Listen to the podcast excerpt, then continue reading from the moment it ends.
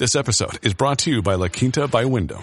Your work can take you all over the place, like Texas. You've never been, but it's going to be great because you're staying at La Quinta by Wyndham. Their free bright side breakfast will give you energy for the day ahead. And after, you can unwind using their free high speed Wi-Fi. Tonight, La Quinta. Tomorrow, you shine. Book your stay today at lq.com.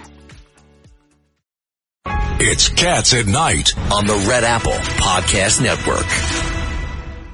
And of course, the big story today, Biden breaks his silence and talks about the spy balloon and the others and our relationship with China. Who better to talk about all this than great Asia expert Gordon Chang? Uh, Gordon, what was your reaction to President Biden just a few hours ago? Well, the first thing, Rita, was that Biden said that he's going to defend American sovereignty. So that's good. And then he also said that he doesn't want conflict with China. But, you know, of course, nobody wants conflict with China. But the question is, does China want conflict with us? Because it wants things that really mean the end of the Westphalian international system that's been in place since 1648. The other thing that Biden said was a detail, but I thought was significant. He said that the uh, three objects that had been shot down on Friday, Saturday, and Sunday did not come from China, and looks like it, they didn't come from any other state's surveillance program.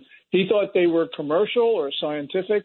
But Rita, no university, no company has said, how come you shot down my balloon? So I'm not sure that Biden was really leveling with the American public on that. And that's really important because those were three objects that intruded into North American airspace in very short order.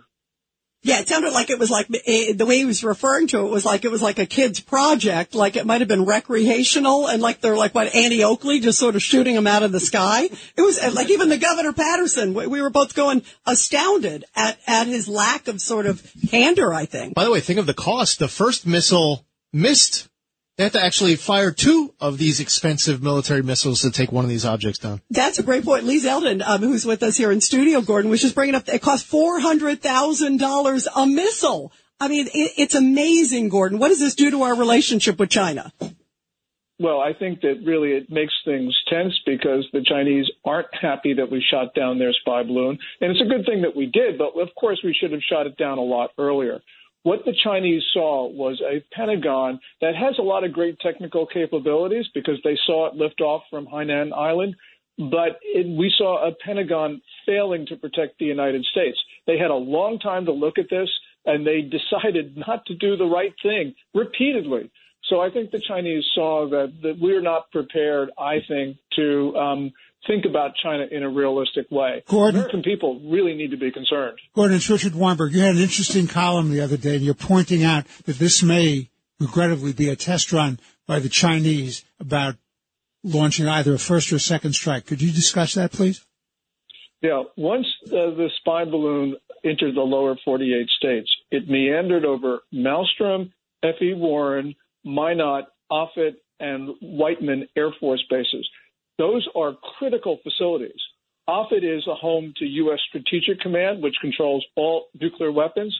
The first three Air Force bases I mentioned are the home to all of our Minuteman III intercontinental ballistic missiles. Those are the ones which are the land based triad, a part of the triad. And Whiteman is where we house all of our B 2 strategic bombers. So they wouldn't do that mm-hmm. unless they thought that they were going to nuke us. And so we have to be concerned because these guys in China, whatever we think about them, they are preparing to go to war, and we cannot ignore that.